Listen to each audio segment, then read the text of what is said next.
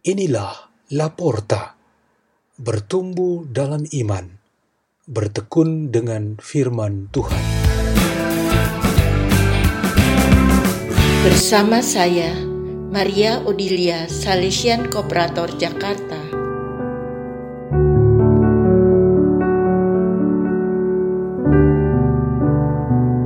Bacaan dan Renungan Sabda Tuhan Hari Selasa Pekan Biasa ke-15 14 Juli 2020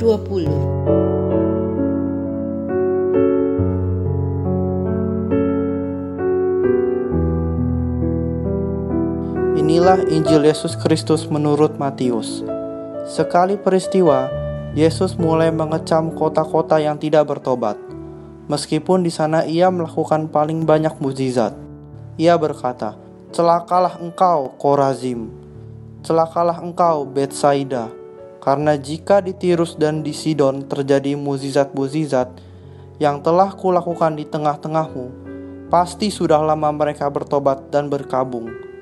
Tetapi aku berkata kepadamu, pada hari penghakiman, tanggungan Tirus dan Sidon akan lebih ringan daripada tanggunganmu. Dan engkau, Kapernaum, apakah engkau akan dinaikkan sampai ke langit? Tidak engkau akan diturunkan sampai ke dunia orang mati.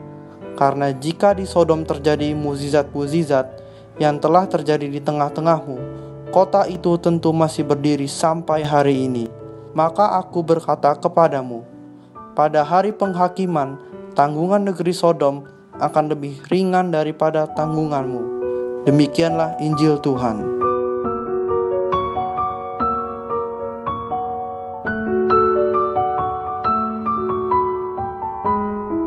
Tema renungan kita pada hari ini ialah mengatasi kecewa. Ada seorang remaja bernama Anto ingin mengisi waktu di luar sekolah dengan latihan sepak bola. Ia mendaftarkan diri ke salah satu sekolah bola di dekat tempat ia tinggal. Namun setelah dua minggu berlatih, ia berhenti dan pindah ke sekolah bola yang lain. Alasannya ialah bahwa ia sangat kecewa karena di sana tidak ada suasana saling memberi apresiasi dan mendukung kreativitas. Anto memiliki bakat bermain yang bagus, tetapi ia tidak mendapat dukungan dari pelatih dan teman-teman. Ada banyak faktor yang menyebabkan seseorang menjadi kecewa, dan dalam renungan ini kita menyoroti faktor tidak ada apresiasi dan rasa bangga atas kebaikan dan kualitas yang kita miliki. Apresiasi adalah sama dengan penghargaan, mengindahkan, menghormati, mendukung, dan memberikan perhatian. Ungkapan lain untuk ini ialah bersyukur. Orang yang bersyukur adalah dia yang menghargai kebaikan dan kebenaran dan hidup di dalamnya. Bacaan-bacaan hari ini memberikan kita contoh pengalaman kecewa. Allah mengungkapkan kekecewaan atas Yerusalem bersama penguasa dan penduduknya yang tidak mengandalkan kekuasaan Tuhan yang Maha Tinggi untuk menjaga dan membela mereka dari gangguan bangsa lain. Mereka kurang percaya kepada Tuhan dan dikuasai rasa takut serta ingin lari dari gertakan musuh. Yesus Kristus kecewa atas kota-kota yang telah menerima pengajaran dan kekuatan darinya, tetapi mereka tak punya niat untuk bertobat.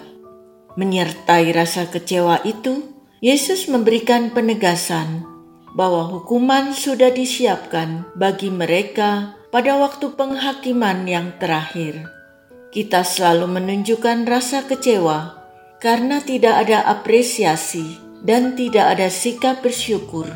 Ini dalam berbagai bentuk seperti marah, teguran, peringatan, bahkan perlawanan yang keras.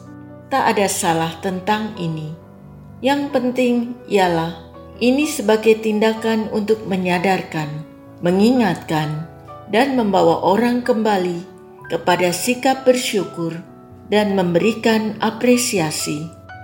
kita selalu memiliki cara-cara seperti koreksi persaudaraan atau protes dengan cara seperti yang dibuat oleh Anto tadi, supaya suasana hidup bersama yang kacau kembali memberikan rasa betah dan saling menerima satu terhadap yang lain.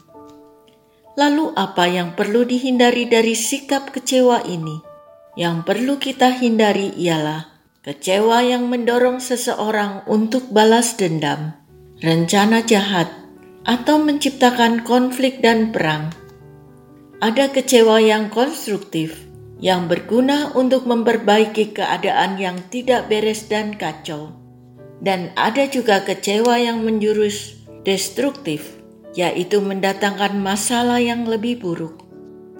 Jika kita selalu menggunakan kekecewaan kita yang konstruktif, berarti kita berkontribusi untuk memperbaiki dan membaharui kehidupan kita. Marilah kita berdoa. Dalam nama Bapa dan Putra dan Roh Kudus. Amin. Ya Bapa Maha Kuasa, kami bersyukur atas kebijaksanaanmu untuk menerangi jalan hidup kami, terutama ketika kami kecewa, sakit hati dan putus asa. Salam Maria penuh rahmat Tuhan sertamu. Terpujilah engkau di antara wanita, dan terpujilah buah tubuhmu Yesus. Santa Maria Bunda Allah, doakanlah kami yang berdosa ini, sekarang dan waktu kami mati. Amin. Dalam nama Bapa dan Putra dan Roh Kudus.